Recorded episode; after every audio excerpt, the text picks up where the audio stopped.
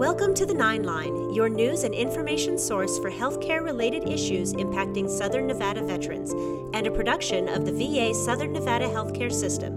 And now, here's your hosts, John Archiquette and Joshua Gray.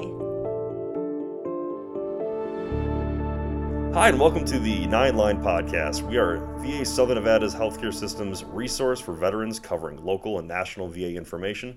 My name is John Archiquette, and with me I'm joined by my co-host, Joshua Gray. Hello, John. How you doing today? Great show today. We've got a lot lined up. I'm excited. Yeah, it's gonna be awesome. We're going to divert from our normal conversation that we've had our last two episodes where we talk strictly about COVID-19, and we're going to talk to one of our experts here on some really cool, innovative new technology that's making veteran care easier, not only just for the COVID-19 situation, but going forward as well.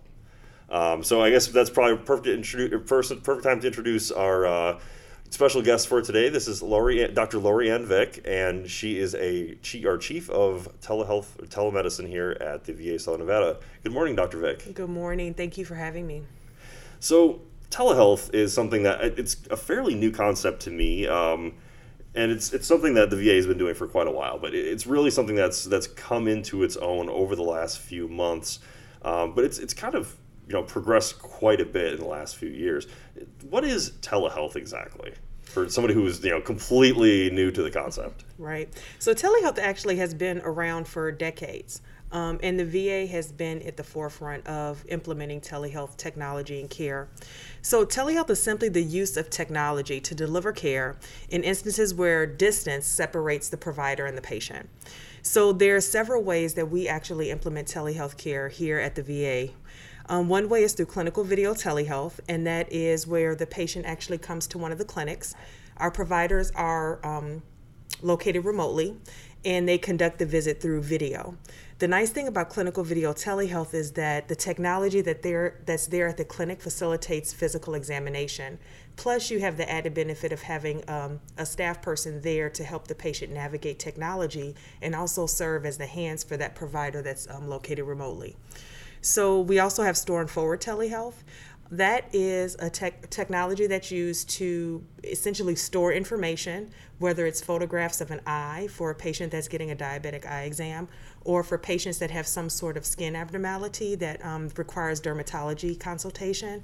They'll take pictures of the lesions and that, and then store that information and then forward it to the provider, who looks at that information at a later time and provides recommendations regarding treatment and also diagnosing. VA Video Connect is another technology that we use here at the VA, and essentially that's FaceTiming your provider. The good thing about VA Video Connect is if we use VA-issued iPads, we also have the benefit of adding attachments to the device that can facilitate an examination as well. So it looks like we've got a lot of stuff that we're There's doing. A lot, yeah. How long have you been working with telehealth? So I've been here at the VA here in Vegas for 3 years now. Prior to that, I worked at the Jesse Brown VA in Chicago, where I was a telehealth provider for cardiology service. I'm a nurse practitioner by trade. So. Okay. So how long total have you been using telehealth stuff? Probably about 5 years. Okay. Mm-hmm. And how much change have you seen in those 5 years? That's a good question. I think that providers are becoming more amenable to using the technology, for sure. I think that patients are also becoming being more welcome to using that technology. In terms of the technology itself, VA Video Connect is relatively new here at the VA. It actually was started after my arrival here in Las Vegas 3 years ago. So you mentioned a bunch of different things that you can use telehealth for. And one of the things that we've started doing here recently is something that I would never think that you could do via some sort of distance means, and that's tele-ICU. Mm. How does that work exactly when you've got somebody who's in intensive care? Because to me, I'm just a guy who talks on the radio, So when you talk about ICU, that seems like something that requires somebody to be right there, a doctor to look at charts and or see the patient and feel things or whatever. How does that work? I'm so glad that you brought up tele-ICU. So there's two programs that we offer for patients that are in the hospital. One is tele-ICU and another is tele-stroke. So with the tele-ICU program, it brings that specialty care there at the bedside when we don't have that service locally. So, you know, there's the ICU nurse there, there's the hospitalist that's there in the inpatient setting, but sometimes there's things that are going on with the patient that requires outside assistance. And so, you know, they simply click a button.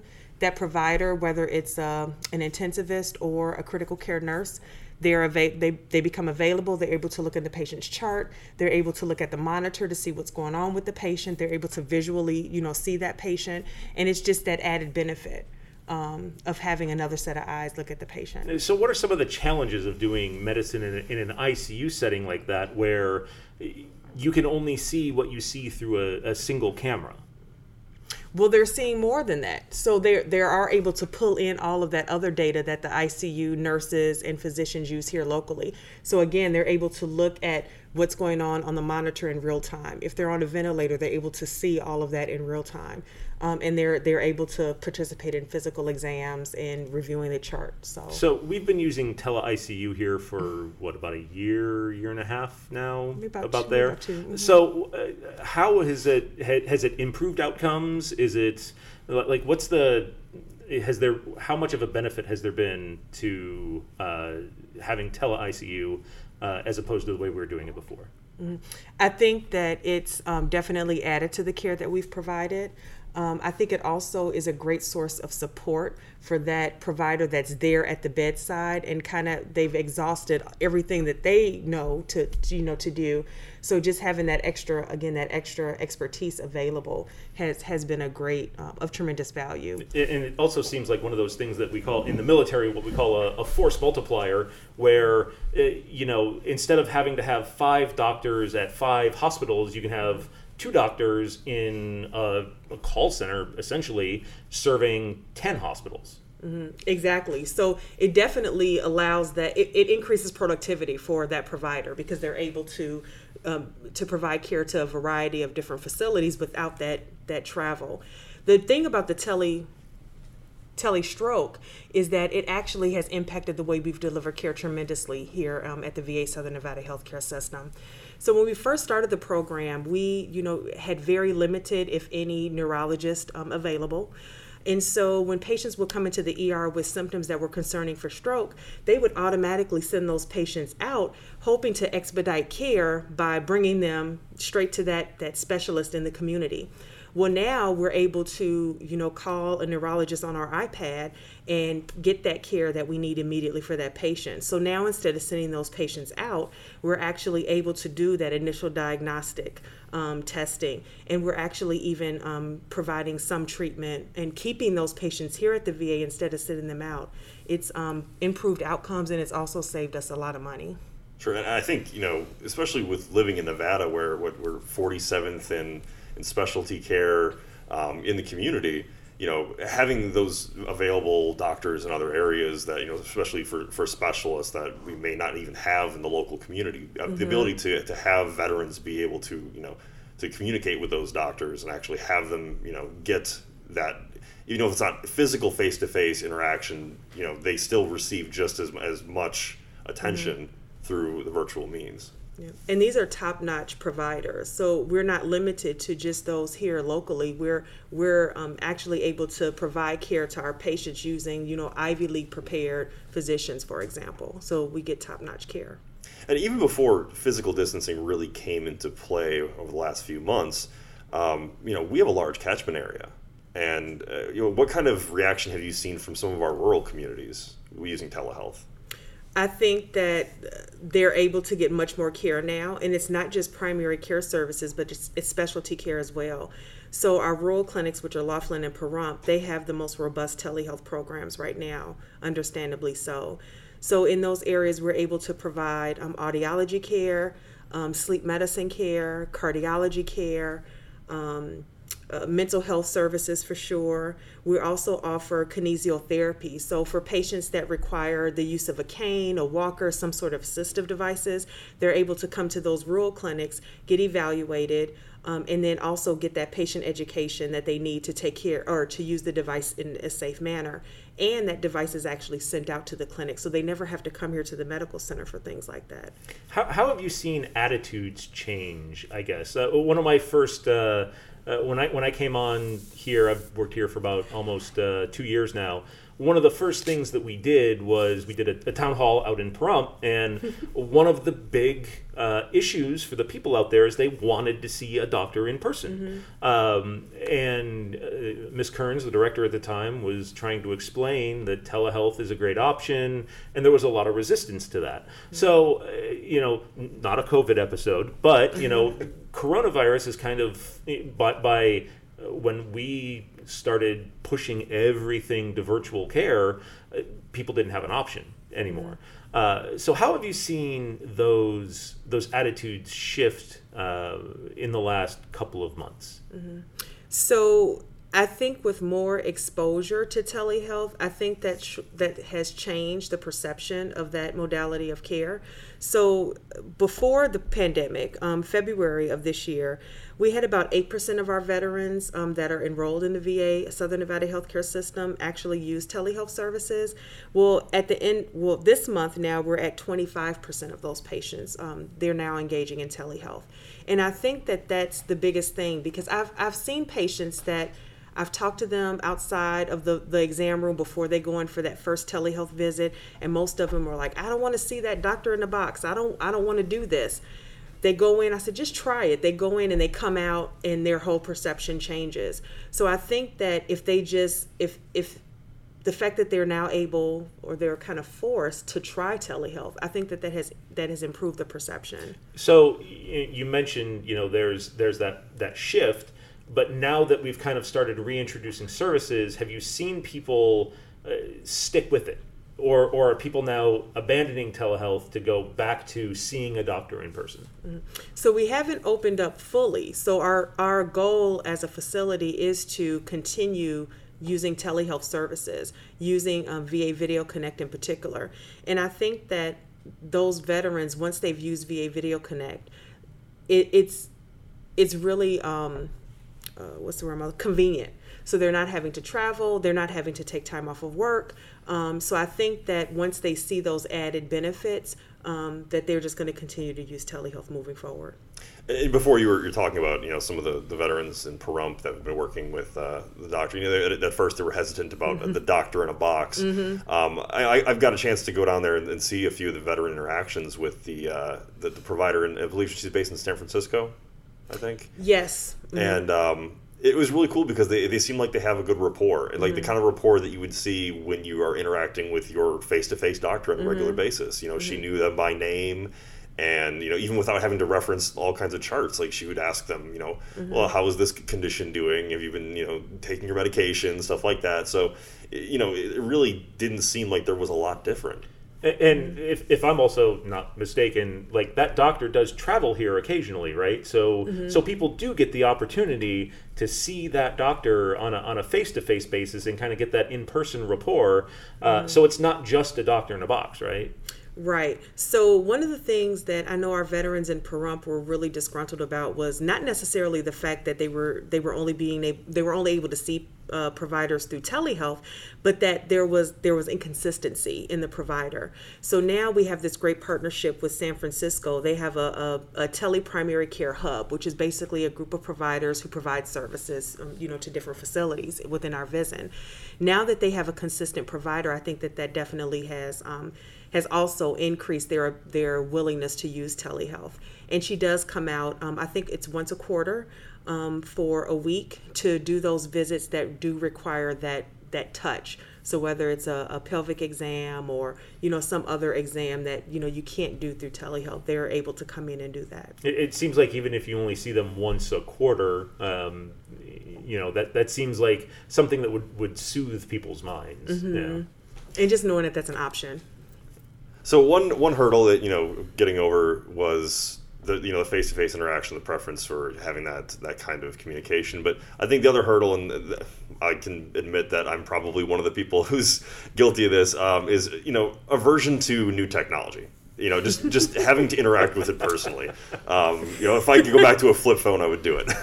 But, you know, some veterans don't have a lot of experience with a smartphone, don't have a lot of experience with, you know, virtual modalities of communication. Mm-hmm. How do you kind of bridge that gap? Mm-hmm. That's a really good question. So there's a couple of ways that we do that.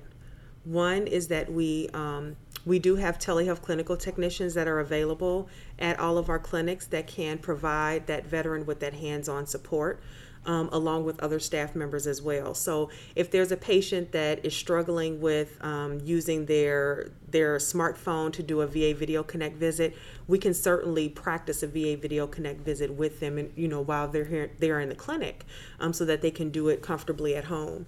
We also have the National Telehealth Technology Help Desk, too, that the patients are referred to, where they can actually do those practice visits and do troubleshooting things prior to their appointment time. And I've seen the handouts and stuff, and I've downloaded the app and used it for VA Video Connect, and it's remarkably easy. Mm-hmm. You know, you go to an app store, whether it's Google or Apple, you download the app, and then your provider sends you an email, and you just click the link in the email, mm-hmm. and it launches it automatically, and you're fine. I mean, it's very, very easy to use, mm-hmm. to me anyways. Yeah. Well, probably not to you. Yeah.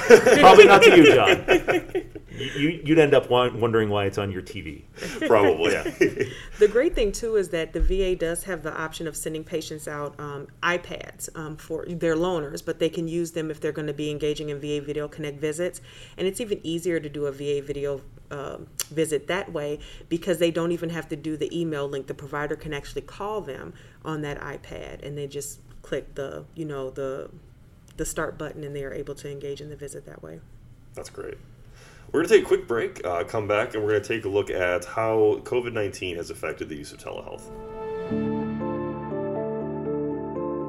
You're listening to The 9 Line, a production of the VA Southern Nevada Healthcare System. We'll be back with more right after this.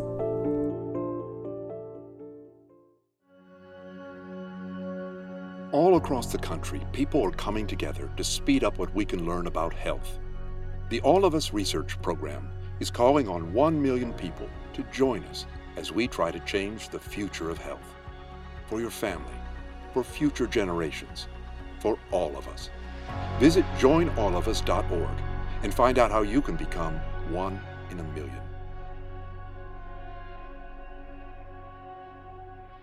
Question: what will you find on all over-the-counter or OTC medicine packages to help you choose the right drug and use it safely? The answer: the Drug Facts label. This label lists the medicine's active ingredients and purpose, how much to take, and warnings you should know before using it. Remember, even OTC medicines you buy without a prescription can cause side effects you don't want. So follow the information listed on the Drug Facts label. For more information, visit fda.gov/drugfactslabel. A message from the U.S. Food and Drug Administration.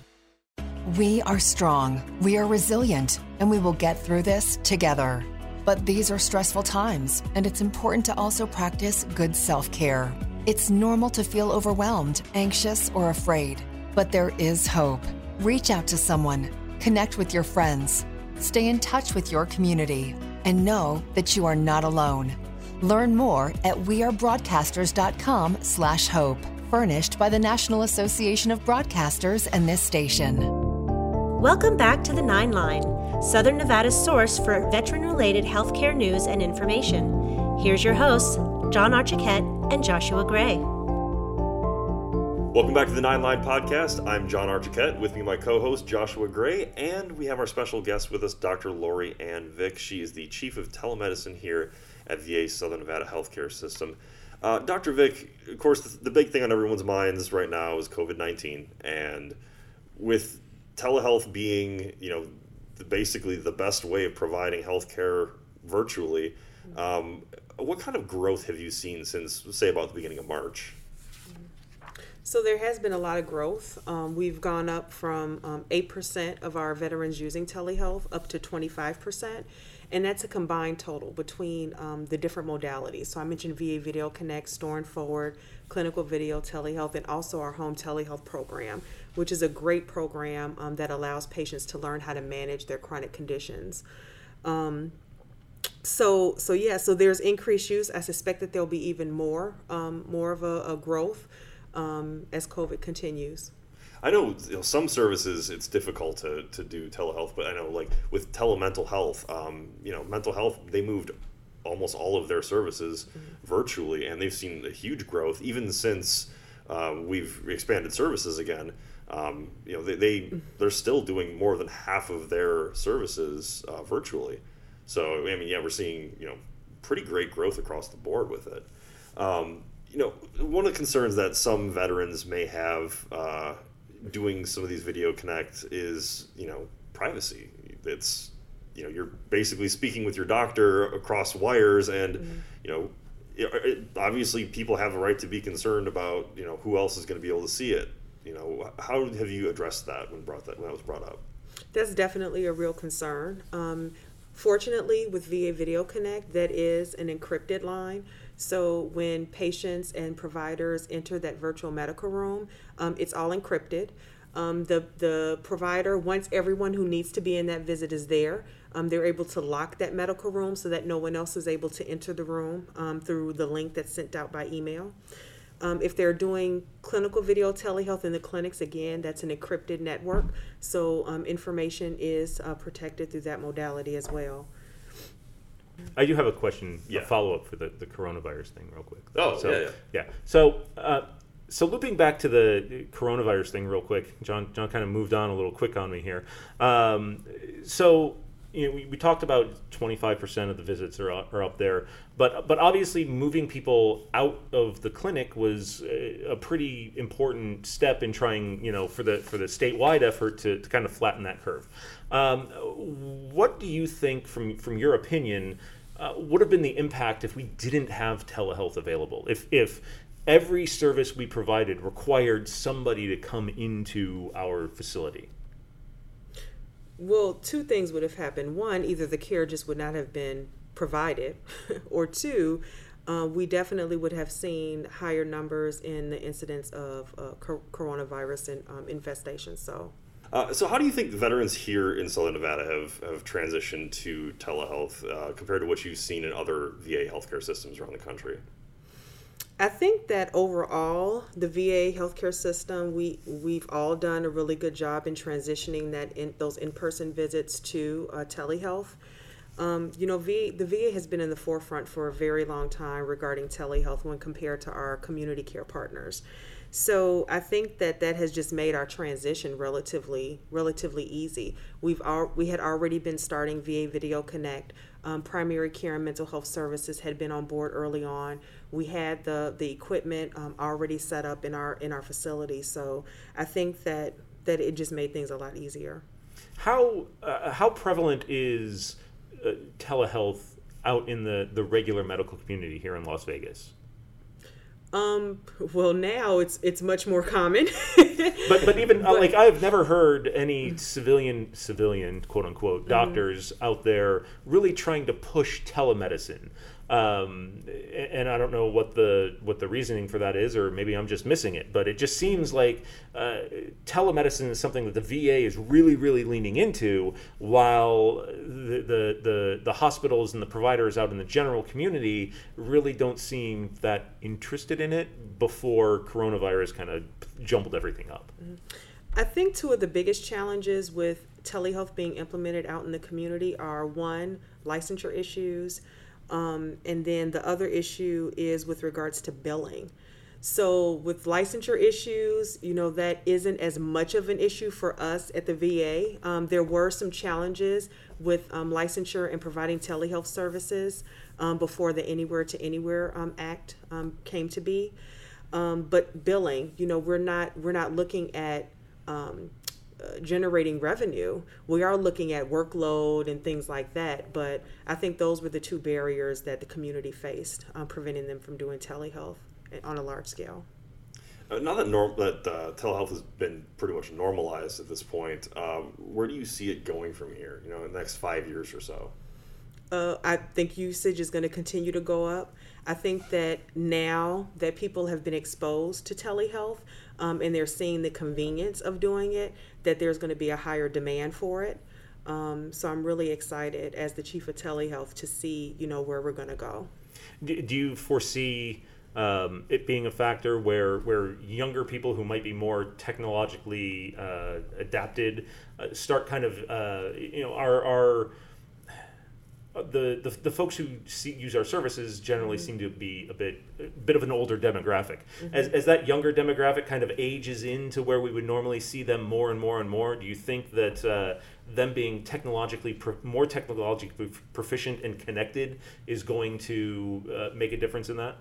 I think it is going to make a difference, but we can't discount our older veterans either. You'll be surprised how adaptable some of our older veterans are. I just spoke with a daughter of a veteran I used to take care of in cardiology clinic. He's 92 years old now, and he's doing home cardiac rehab. And his only complaint was his screen on his tablet was too small, which is an easy fix. So we could just get that larger screen for him and make him happy and make him want to continue doing telehealth.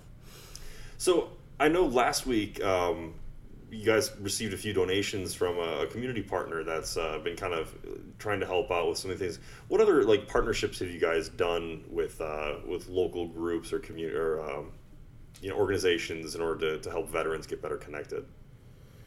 That, as far as I can recall, is one of our first partnerships. So we're really excited about. I think that organization is relatively new here in Nevada. So we're looking forward to continuing our partnerships. I know that they really wanted to push the education piece for older individuals, and so we're looking to partner with them so that they can help us get our veterans better, more comfortable with the technology. What do you see the future of the use of technology as it relates to telehealth? Because right now, a person for some things, maybe many things, still has to come into the clinic. They have to see a nurse, get vitals taken, and then they talk to the doctor in the box. Mm-hmm. They're in a procedure room or a setting, a medical setting. But I've got a watch that will take my heart rate. It'll monitor my sleep. It will do any number of things. What's the future of technology in telehealth? Is it going to be possible to do everything from home at some point, do you think? I think some of those things that you mentioned that are future really are now. So in terms of doing a visit, like a primary care visit, we provide our patients with a VA-issued iPad, and we can add that technology. We can add the stethoscope. We can add, a pulse ox. We can add the blood pressure machine so that they can have a pretty comprehensive visit. So there's so we're already looking towards the future and how we can incorporate more things to be done in the home. So I had mentioned earlier about our store and forward telehealth program. One is telederm. So again, you have a patient that has, a mole or a rash or something like that needs to be evaluated. Well, now there's a program that's coming down from National where we can actually have that patient do the picture at home, send that picture through secure email, and then have that telehealth clinical technician download that picture and send it to the provider for evaluation and treatment. So we're already looking at ways to incorporate more things to be done in the home. Do you ever see a future where if I'm sick, I've got a cold or something or bronchitis or something mm-hmm. that can from tip to tail can be completely diagnosed in the home? Provided that labs and x-rays and things like that don't have to be done, but they can certainly have those things done, and instead of coming to the office, conduct that visit through video. And those are things that are actually being done now. We've talked quite a bit last year about having a VA Video Connect clinic for the flu. So we definitely don't want patients that think they have the flu to come into the office, sit in the waiting room, potentially spread that flu to veterans and employees. So I think that we will probably be implementing something like that this year. I guess the real question at this point, as we've discussed this and we keep asking questions, isn't what can we do with telehealth, but what can't we do with it? Exactly. Because it seems like the list of what you're not doing with telehealth at this point is a lot smaller than all of the questions we're asking about what you can do. It's getting smaller and smaller. Yep. Well, that's a great direction, and I'm excited to see what kind of progress we can make in the next 5 years. And you mentioned before with potential flu season. I know with COVID-19 not looking like it's going away anytime soon, and with the flu season fast approaching, I know that we're going to be pushing hard for making sure we can get physical distancing continued with our care services. So those are great things to look forward to. That was about it. I think we hit it all. Well, I want to thank you very much, Dr. Vick, for coming and joining us today. This is extremely informative, and as a veteran who gets my care here, I've been using a few telehealth services myself, and I will have to say it's very easy to use, and as somebody who's not technologically proficient, I appreciate that. Thank you so much for having me. Thank you guys for listening, and we will see you in 2 weeks. You've been listening to The 9 Line, a production of the VA Southern Nevada Healthcare System. For more information about what the VA is doing for Nevada's veterans, check out our official webpage at www.lasvegas.va.gov or follow us on our Facebook page at facebook.com/LasVegasVA. Thanks for listening.